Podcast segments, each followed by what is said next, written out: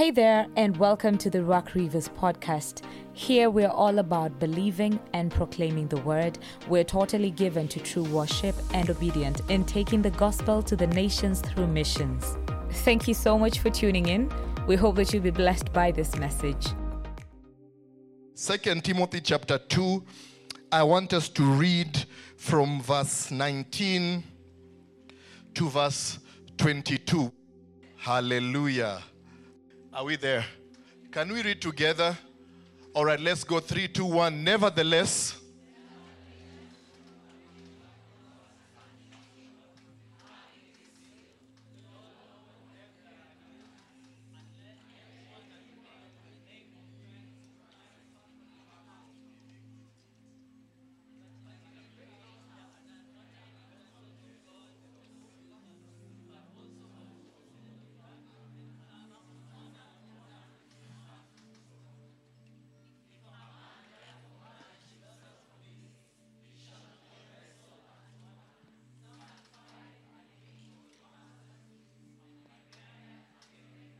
Could you read verse twenty-one one more time? Let's read it slowly. If a man does what?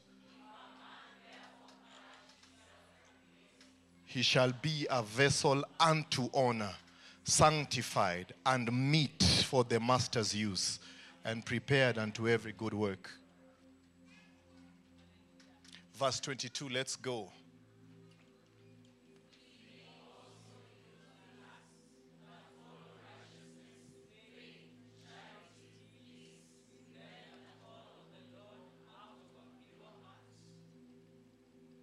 Last verse, verse twenty-three.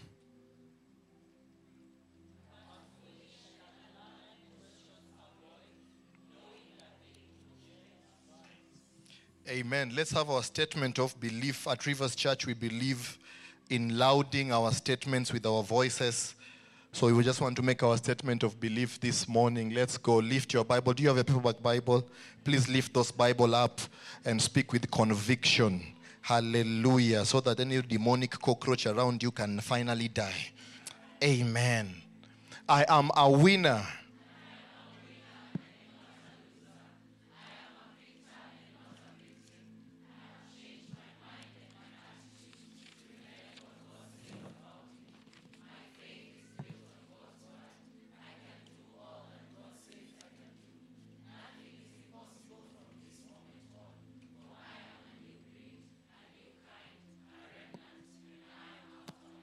Amen. Sit on your challenges this morning. Amen. So good to see you in church, everybody. Hallelujah. Are you happy to be in church? Are you ready for the word?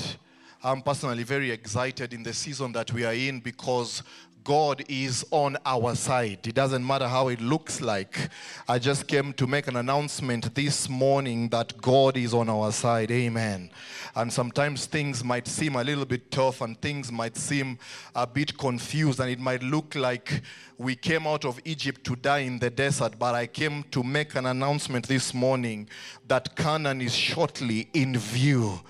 Let me say that one more time. Canaan is shortly in view. God's love is going to bring us into our promised land in the name of Jesus. I know somebody needs to hear this this morning. God's love is about, he didn't get us out of Egypt to die in the desert, but God is about to bring us into our large place, whether or not we see it. I'm a bit excited because uh, since it is you I was waiting for, and we were calling our families to say that we noticed you had a dance today that was more, it was not a normal dance. Praise the Lord. Is it that you don't like celebrating relationships or what? And today, by God's grace, Jeremy, who is now disappeared, okay, I'll wait for him also. Because we like celebrating godly relationships. Hallelujah. Because for the single people, that is where you are headed. Hallelujah.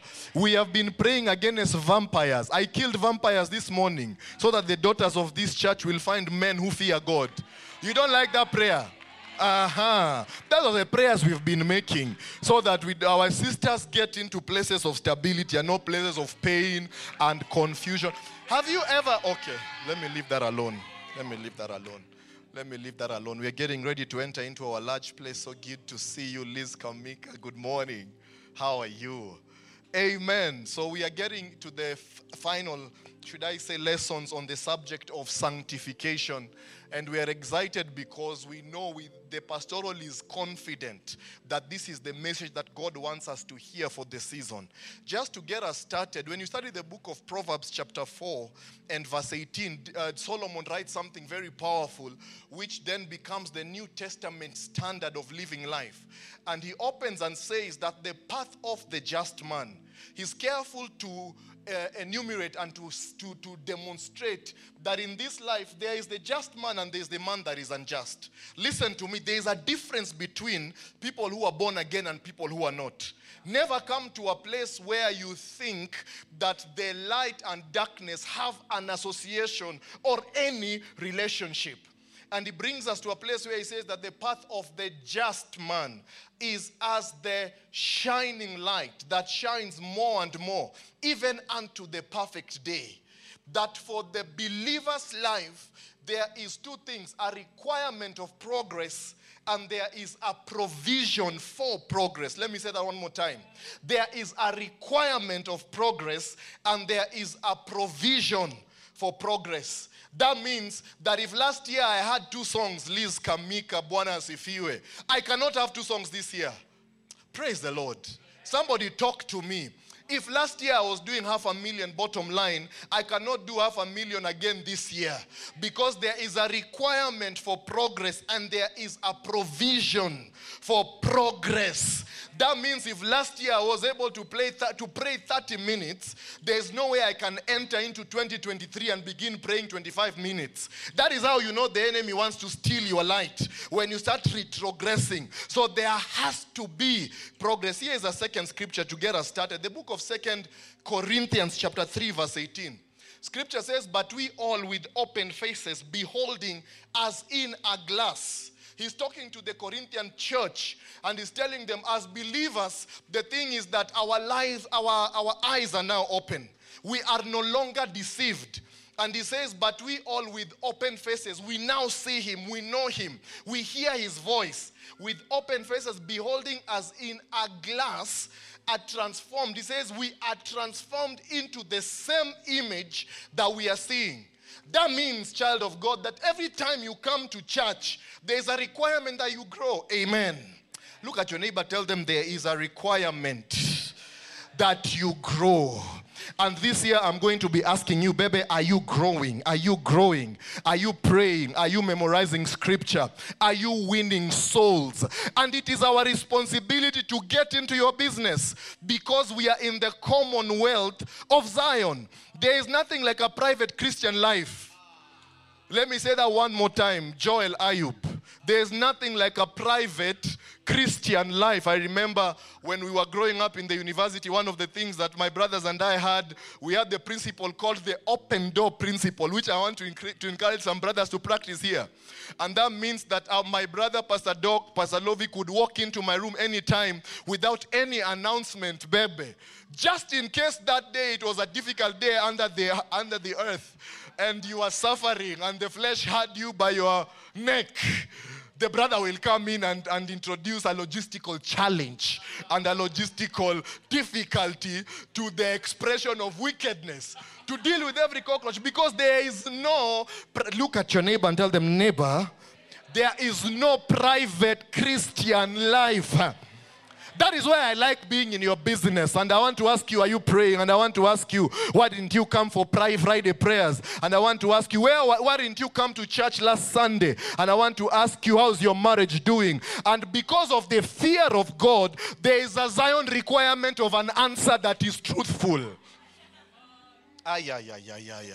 I don't know if you're ready for, I don't know if you're ready for sanctification. So he says that we all with open faces, beholding as in a glass Adelaide, we are being transformed from what? Glory to glory. And he introduces two dimensions of glory, and I will link it to the two goats in the Old Testament, and I will link it to the two dimensions of sanctification in the New Testament. That is two times three. Say, this T B N preacher is too much. Hallelujah. says we are being transformed from glory to glory. The first dimension of glory, when you study that in the Greek, is exousia. But when you look at the Septuagint, which is the Hebrew translation of the New Testament Greek, what then happens is that they begin to explain that that glory means three things, Pastor Des. The first one is regeneration. That the first thing for, for our walk to enter into dimensions of glory and progress is that there's a requirement for us to be regenerated. That before the man, before any man could ever meet God, there is no hope for their life. This is where John says that he that has the Son, John chapter three, is it verse thirty-five, thirty-six? He that has the Son has life. But he that does not have the Son does not have life, but instead the wrath of God dwells on his head. That the one that meets Jesus is now set up for glory. It is first regeneration. Then he brings us to a place where he says that after regeneration, justification must occur. Therefore, being justified by faith, we have peace with God through our Lord Jesus Christ, in whom also we have access into this grace where we stand. Romans chapter five, verse one.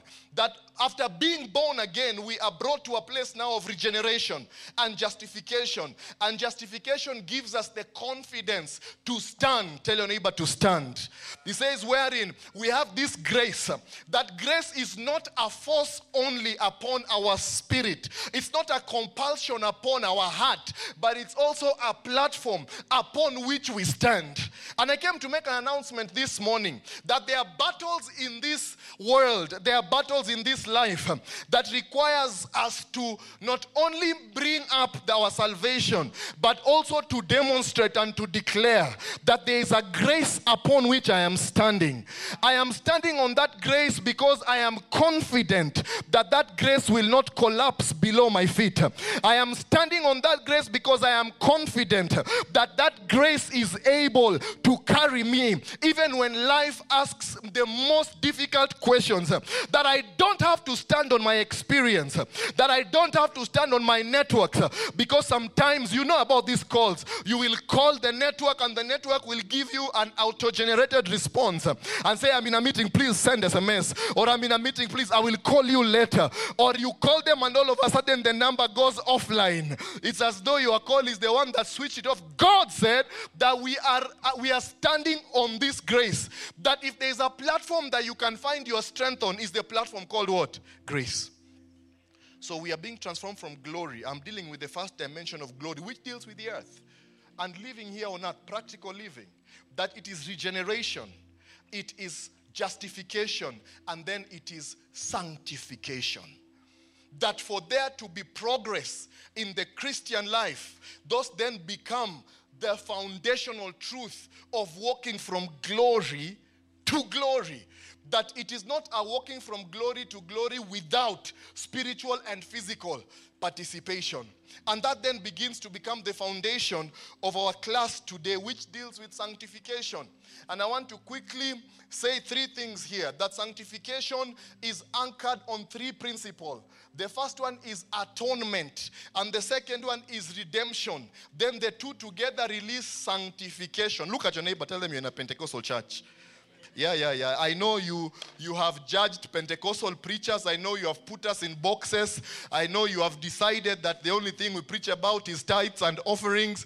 And I know the only message people suspect us to be preaching. But we are in a different church. Praise the Lord. Glory to God. Are you in church this morning? Are you in church this morning? Atonement gives way to redemption. Then it gives way to sanctification. That before I deal with holiness, I must deal with the process that gave me the privilege even to begin with to talk about holiness. Now, when you study the book of Genesis, atonement, when you study the book of Genesis, the scripture introduces us to a utopia of relationship, as it were. And there was perfect synchrony and fellowship between God and man. And that is our story. That there was fellowship between God and man. And that fellowship was destroyed. Destroyed by the enemy, yes or no? Come on, talk to me, yes or no? Uh-huh. Fellowship was destroyed. Now, how was the fellowship destroyed? The fellowship was destroyed because somebody decided to listen, not to another human being, but to listen to a snake.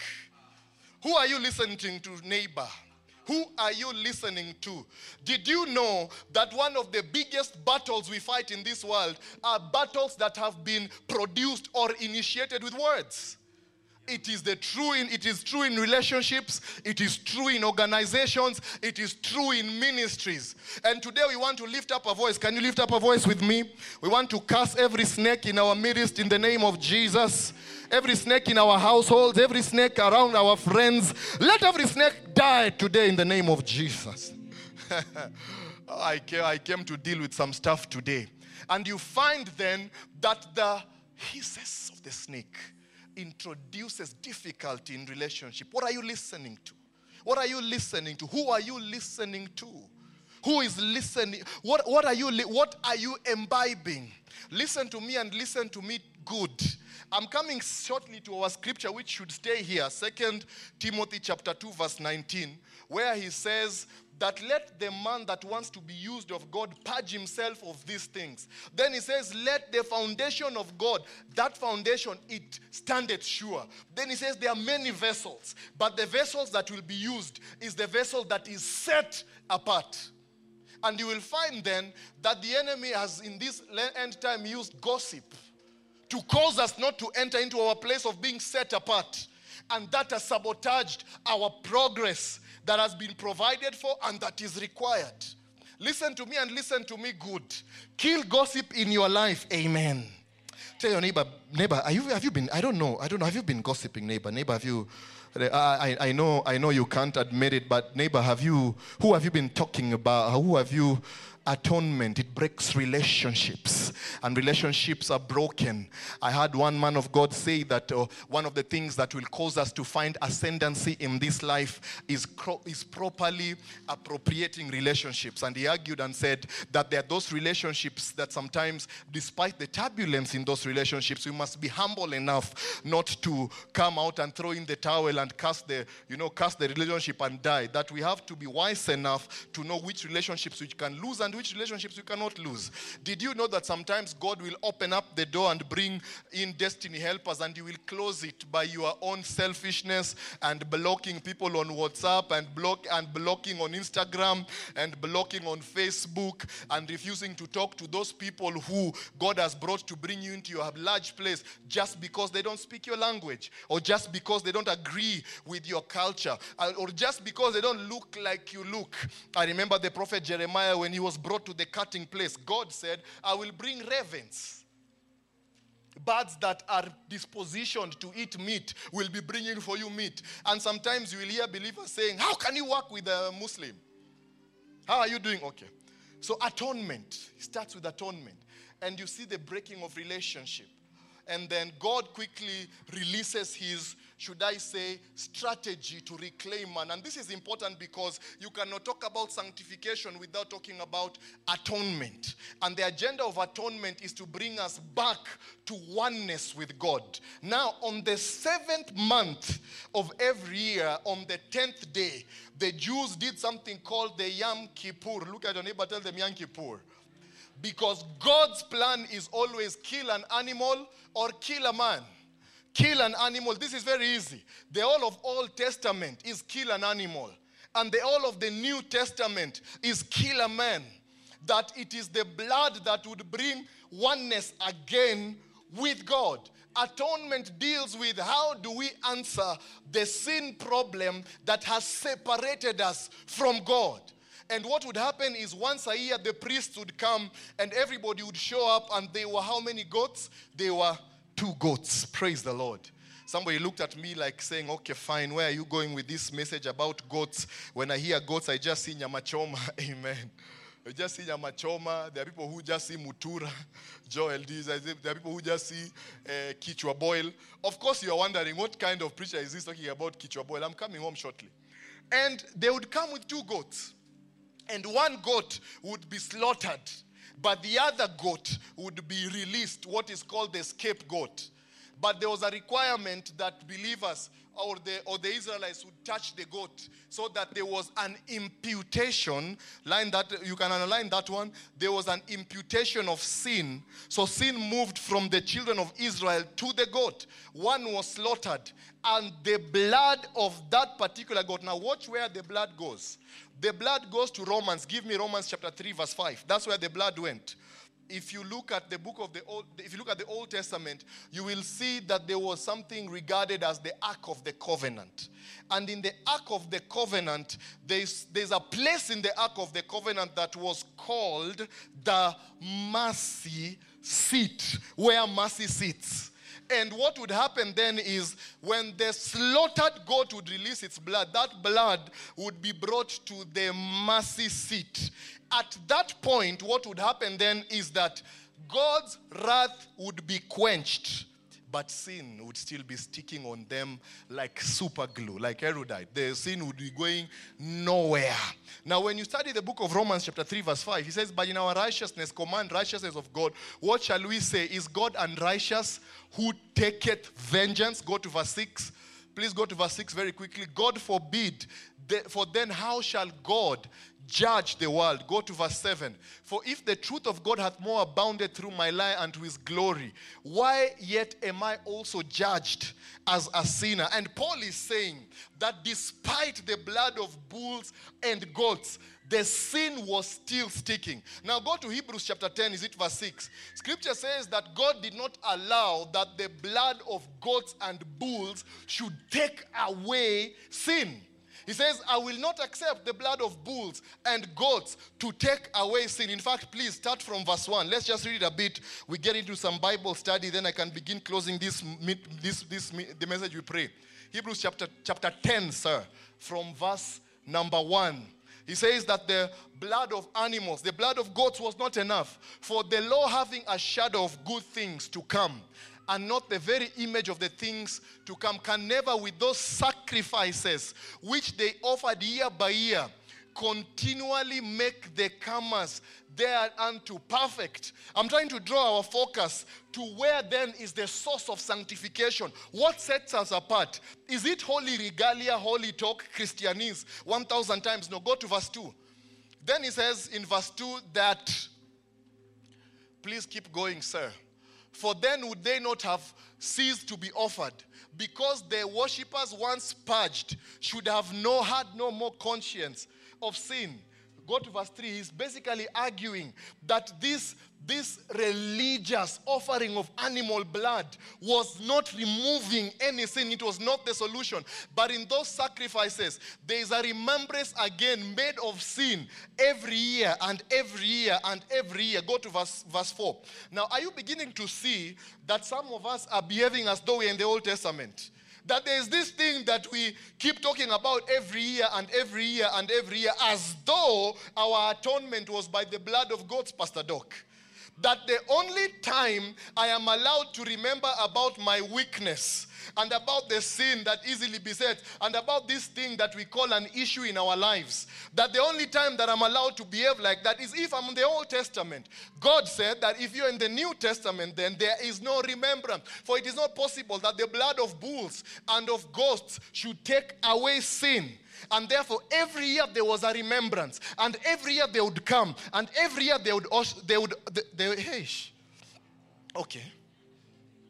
This Mujaluo tongue, sometimes I want to pack it and take my wife's tongue, because my wife can speak very good English. Amen. I know you heard me. Verse five.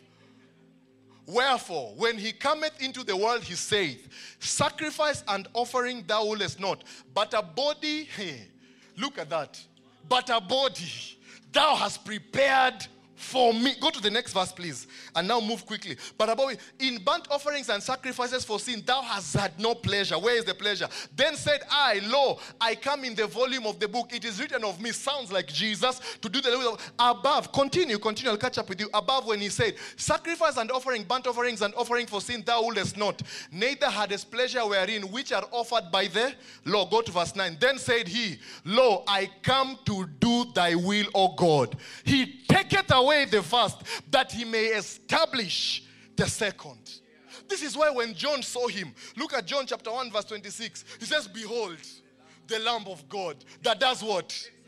That does what, church? That does what? Takes away the sin of the world. It is taken away. Sanctification is possible because it is taken away. When that liar, the devil, comes to remind you of your struggle for last year, just say, behold, Lamb of God that taketh away the sins of the world. When somebody comes and tells you you need to open up portals, cast them and say, where? Which portals again? Lamb of, behold. Thank you, Jesus. Behold, Lamb of God, which does what? Come on, church, say with me, which does what? Take it away. What does he do? He take it away. You see, Isaiah, bless God for Isaiah. Isaiah said, though your sin be as red as scarlet. There are people, you know, men can't understand that. Women, are there some women in the house who have gone to saloon and you have chosen dye in, in, in, in Luthuli Avenue? Or is it Bujois Street, Bujois? And they applied dye and it was not red. It was burgundy. Then you say, but I wanted red hair. Behold the Lamb of God, which taketh away the sin of the world. Isaiah says it better. He says, though your sin be as red, as scarlet, I, God, shall make it as white as snow. Praise the Lord. Which sin is this that is trying to whisper to your ears, Lamb of God? Behold, the Lamb of God. Sometimes our prayer should just be, behold, the Lamb of God that taketh away the sin of the world. Atonement. One scholar argued, Abby, I know you are in law school now. Buenas, if you can you just celebrate Abby for being in law school? I know you are not celebrating, or you don't celebrate people who are in school, eh? Uh-huh. Abby has to spend all her evenings reading complicated legal things. I remember one day, myself and Pastor Lovu, we watched this program called Suits. Do you guys remember Suits? And we decided now we want to be lawyers. Hey! Hey, hey, hey. And we started studying law for one year. My goodness, it was not easy, eh? We, I, personally, I, you know, love, love with me, I went to M K U. Nothing against M K U, but I went to M K U. People, University of Nairobi, you know what they say about any university other than the University of Nairobi. And I went to M K U, Banange, it was not difficult. I, I said, okay, leave, let me leave this one. I went to University of South Africa. One year later, I'm like, you know what? Le- leave this thing, just leave this thing. Le- leave it, give us a break. Abby, we celebrate you, man. Keep on, keep on. Make sure you finish. Make sure you finish. And atonement's agenda is to say that there is now a super glue between you and God. Are you hearing this, church? Listen, there is no prophetic requirement to bring me back to him. Okay. I know you like prophets. Uh-huh. But pastors, we are pastors of prophets too. Yes. Uh-huh. There is no, let me stay there a bit. There is no prophetic requirement to bring me back to him. Praise the Lord. Haven't you read the scriptures in Romans chapter five verse six? He said, while you are yet afar off. While where were you? Where? Then the other says, and without strength. Uh-huh. Leave that one. Paul says in Ephesians chapter one, you had your conversations in the world. There's a translation that said you used to talk to demons. You are talking to them. Okay. I know you don't you don't accept, but haven't you met some people who you wondered if they were people? All right. Atonement. Atonement. Let me give this my version. There is now a super glue, child of God, between me and God. And it has been purchased, joy. Njoroge. What has who has purchased this? Jesus Christ. Now, before you unseat Jesus Christ, you cannot convince me for unlocking of stars. How can you lock my star and Jesus is seated on it? Praise the Lord. Ah, yeah, yeah, yeah. Let's help Nairobi now. Have you gone to a place where somebody convinced you they want to come and erect an altar in your house? The devil is a, which altar? Which one? And there's already, he presented his blood to the mercy seat. You want to bring another one? Wewe wacha. Tell your neighbor, atonement. This is the apostles' doctrine. Atonement. There's an author who said, at one meant. Uh-huh. That means even when I fail, his love dances over me. Pastor Doc has taught here so powerful. When I lay my bed in hell, that is consequences of bad decision. Even when I lay my bed in hell, there you are with me. What manner of love is this? Why are you trying to convince me that there are some old altars I need to service? Atonement. Atonement then makes redemption possible. Atonement. This settles me. Atonement makes redemption possible. Ephesians chapter one verse seven. I'm coming to sanctification. Ephesians chapter one verse seven. Scripture says, in him we have redemption through his blood. We've been dealing with his blood. Have you seen that one? We've been dealing with the blood of Jesus. And that the blood of Jesus has made us one with him. There is super glue there. Forget, nobody can remove us there. Nobody can remove us there. Now what that does is that that makes redemption possible. What is redemption? This is important. The book of First Corinthians chapter six verse twenty says, for you have been bought with a price.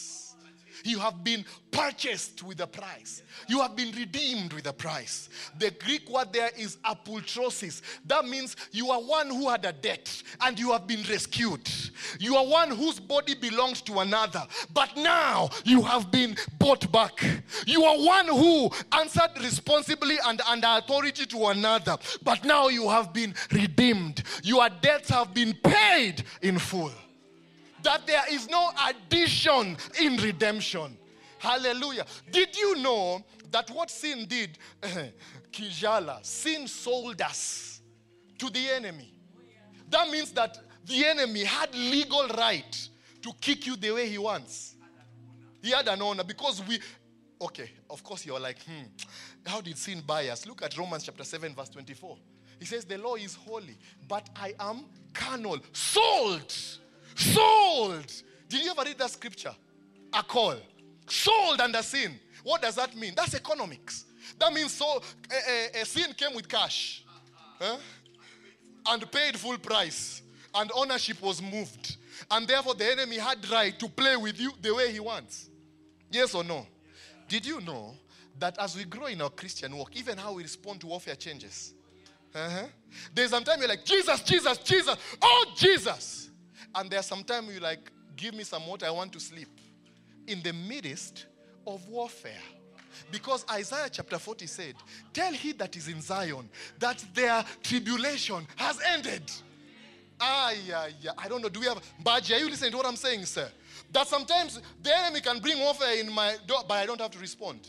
I can also respond tomorrow. Today we can eat chicken. Praise the Lord. There's no urgency. The only thing that is urgent is salvation. Don't allow yourself to be squeezed in a corner where you think your life is over. Where you think, where is Wanda Keys? Wanda Keys, Master Keys, come here, I need to preach with you. Where you think your life is over. And where you think now there are certain things. You know, somebody said, I'm getting late. Oh my God. People are getting married. Oh my God. People are buying houses. Oh God. God. God help me. What about I have been bought with a price? Hey, I've been bought with a price. Somebody said, you don't know my worth. They were speaking revelation without knowing. Have you ever found yourself where you texted somebody and say, you know what? I'm dumping. You are behind. You don't know my worth. They were speaking revelation. They are plagiarizing scriptures because I've been bought with a price. Let me tell you. Let me tell you something, people of God. Do you believe that God is all-knowing? Do you believe it? David said it better. He said, before a word is formed in my mouth, thou knowest it. Before I can distill a prayer in my heart, thou discernest it. Which prayer is this that you think has denied you to enter? Sometimes their, their, God, their, their prayers God answers without you praying. Yes, sir. You have been bought with a price. You have been bought with a price. Oh, you have been bought with Adelaide. You have been bought with a price. Listen, it doesn't matter how it looks like. One thing is certain. I have been bought with a price, redemption. Sin had me and sin had paid the full price. But now God comes and he purchases me. Now I belong to him. Are you hearing that? Now listen. What happens is after redemption, remember the two goats. How many goats were there? Two. For imputation. What theologians have called double imputation. One was imputed to death. The other one was the scapegoat. That for redemption to occur, there is something that dies and another one lives. Are you seeing it? Pastor Doc, I can see your, your, you, can, you can see where we're going. That one thing must die and the other one must live in the same instance. Do you remember Romans chapter twelve verse one? Where it says, I beseech you therefore, brethren, by the mercies of God, that you present your bodies as what? As a living. That something died and something is living. The same model applies to Second Corinthians chapter five. Is it verse twenty-one? He says, he had made him to be sin for us. That is the death. Uh-huh. Are you seeing that? Because the wages of sin is what? Is death. So the first dimension is that Jesus died. Then he says, but in him we have been made the righteousness of God in him. The rightness, the life and nature of God has come to us. That the death of Jesus released us into the life and nature of God. And that is the double imputation for the two goats. That in the Old Testament there was a scapegoat and one died. But in the New Testament there are two dimensions. One, Jesus Christ died for our sin. We have become the righteousness of God in him. And two, we are dead, yet alive. There is therefore now no condemnation to them that are in Christ Jesus, who are the called, who live not according to the flesh, but according to the Spirit, because the flesh is death. Hallelujah. Atonement and redemption then sets the stage for sanctification. And sanctification deals with being set apart. That because he has done this, then this is my response. Pastor Kev taught so powerfully here that sanctification is a process. It is the furnace where the principles and truths of God are bathed and expressed in our lives. Sanctification deals with the kind of words that we have in our mouths, the kind of things that we listen to. Sanctification is the Christian life, lifestyle exemplified. That your friends can testify that truly you're born again. That your husband can testify that truly. Have you ever met a husband that was looking at their wife and they're like, I don't know. I don't know. I see you worshiping in church powerfully. I see you praying in deep tongues. But I'm not sure. Baby, are you born again? Baby, are you born again? That there is that, there is that requirement. But the deception that has been introduced to the church is we are at ease in Zion. And one prophet said, woe unto you if you are at ease in Zion. That we have to be, that we have to be hot, Pastor Doc. There's a requirement for you to be vigilant in and out of season. Do you remember what he said? That physical exercise does profit a little, but spiritual exercise is of great benefit. If one of us went to the gym today, it doesn't matter if you used to go to the gym or not, and you decided you want to go for the heaviest weight, huh? You showed up and you want now to go for the heaviest weight. Will you be able to lift that weight? Whether or not you are confessing, I can do all things through Christ. Because you cannot bypass the law of exercise. Yes, that it is exercising that gives you the strength to lift it up. That this Christian life requires spiritual exercise. An immersion in prayer. An immersion in fastings, an immersion in preaching of the word, an immersion in soul winning, an immersion in scripture memory, an immersion in loving people sacrificially, an immersion in holding your tongue even when you have an answer that can settle your enemy. Praise the, you know, there are people who they come and talk to you and they just say, oh, you're lucky I'm born again. Yeah. Yeah? Or you're about to say you catch your... You're just like, you! Praise the Lord. Sanctification is painful. Sanctification is putting the knife to your flesh. He says, I, Paul, I put the knife to my flesh, lest after I have preached, I myself should be found wanting. That any time your flesh and your life has run amok, you're in the path of destruction, despite the love of God being with you. And our greatest use, church, is when we are in the hands of the master. But a lack of sanctification puts us very far from his hand, but always close in his heart. Did you hear the paradox? Uh, uh, very close to his heart, but very far from, from his purpose. Very far from use. Go to Second Timothy, Mbaji. Second Timothy, go there. That the foundation of God standeth sure. There is a fallacy that God uses anything. Now let me ask you, master builders. Let me ask you, master builders. Because you people, you are master builders. Do you use anything? Do you? You do you use anything? Even when you are buying tomatoes, which you negotiated for. It's not like you came and say, give me tomatoes, how many? fifty. You say, how much is the price? You say, hey, it's five, it's ten for five. What is the price? Master Kids, what's the price? I know you don't know, are you? Okay. So the price of tomato, I don't know who knows the price of tomato. Okay, three for ten or ten for three, something like that. And then you come and say now, oh, that's the price of last year. Let's say, eh? Baby, you know I'm a married man. Eh? Leave me alone. Baby, what's the price of tomatoes? Who knows? One is ten bob. Okay, cool. So now they have told you one is ten bob. Sour. And then you're buying ten. Adelaide, how many are those? one hundred. See, beautiful. Now you're buying one hundred tomatoes for one. But you say, no, no, no, no, no. I want seven bob. Then the guy, okay, fine, okay, fine. seven bob, no issue. But even after being cut for the price, you're still choosing. See the arrogance. You're still choosing. Now that I've reduced the price, should you just take anything? No. Did you know I could be going to Mutumba? Nenda kununua Mutumba, which I like. Sawa. Onda kununua Mutumba. Na unapata, Kiswahili inaenda hivi, let me use words. You are going to buy second-hand clothes. And you know it is second-hand clothes, yes or no? Sean, don't you know it's second-hand clothes? Then why are you choosing? But it is second-hand clothes. Like if you, if you just picked any of them, it's second-hand, yes or no? Ah, yeah. Uh, those who want to get married. Why is it that if I just recommended any sister, you will not agree?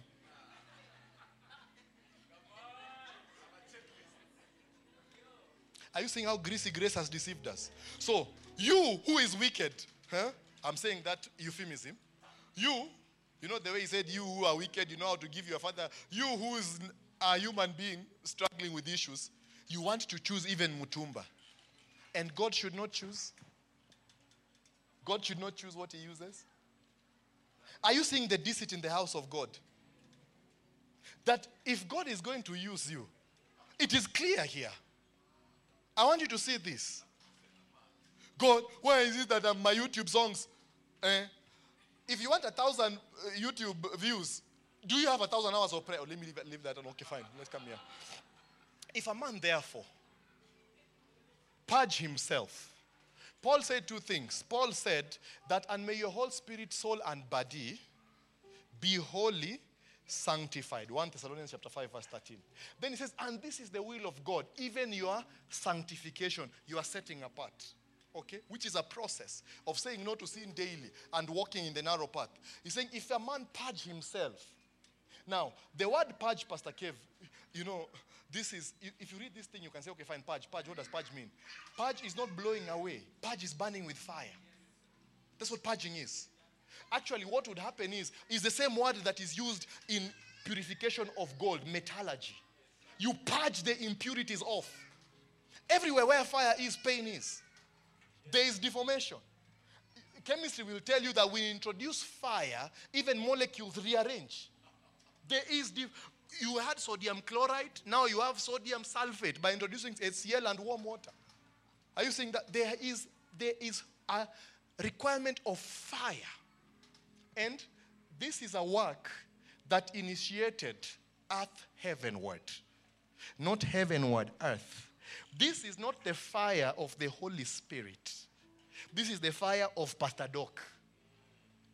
It is the fire that you lit yourself. Are you seeing? Let him... Are you seeing any Holy Spirit there? Uh, this morning, this morning uh, I woke up very early in the morning. And so, you know, usually my wife is the one to wake me up. Yeah, but today it was my turn to wake her up. Baby, I woke you up, right? I came, it was drama this morning. I opened the curtains. I said, look at this beautiful sun. Huh? I took the duvet. My baby said, I'm going to catch a cold. I said, there's no cold here. It was very interesting because she was saying, this heat I'm holding on to. That heat is the one I'm talking about here in a light way. Purge yourselves. Purge yourselves. Listen. You can be struggling with a lying tongue. Wake up in the morning and say, oh God, today is my day of holiness. This lying tongue, you're not following me to work. Eh? In the name of Jesus. Father, this lying I've been telling. Have you noticed there are people who tell lies even without pressure? Like when there is no reason to, like there is no, there is no, lies are just coming out. There are no, no, no reason. It's just like coming up. Say, oh God, I light a fire on my life today. This lying tongue, depart from me, depart from me, depart from me. Jesus gossip. I see you coming from afar. I curse you from your roots. Not today, devil. Purge yourself. Yourself. Mm. We sang today so powerfully that I bring myself. Hmm? Think about the tomatoes you have been choosing. I bring myself. I bring myself. I am your. Uh-huh. Receive what? This. He's saying that living sacrifice, before he receives it, purge yourself. Then you will become. Please read with me. Then you will become.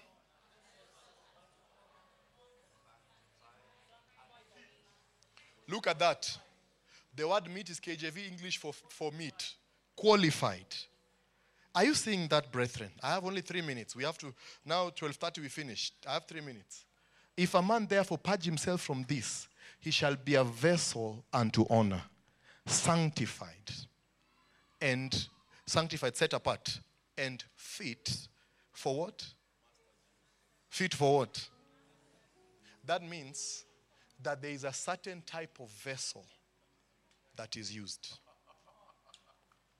And what the enemy has does is he has kept us at a place where we are comfortable in our weakness and where we have explained away matters that we should be purging so that we are so far from the master's use. That on one end, the Spirit of God will empower us so powerfully to live a sanctified life. But on the other end, we must use that Spirit, the Spirit of God, to give us the energy to purge ourselves. One scholar said that he is called the holy. He is called the holy. Have you ever thought about it? He is called the Holy Spirit. Be ye holy, even as I am holy. The Greek definition of the word holy is not a state, but it's a way of living. It's a way of living where you enforce kingdom principles to the culture of this day. That even when culture says this is the way to go, you refuse and say this is the way to go because of holy living, even when it is painful. Go to the next verse, please. Verse twenty-two, as we begin to close. Unprepared unto, and the servant... Please come back to twenty-two. Flee also youthful lusts, but do what? Follow righteousness. That's the word pursue. Pursue righteousness. Then pursue faith. Pursue love. That you must pursue love. Pursue peace with them that call on the Lord out of a pure heart. Let us stand and make one prayer.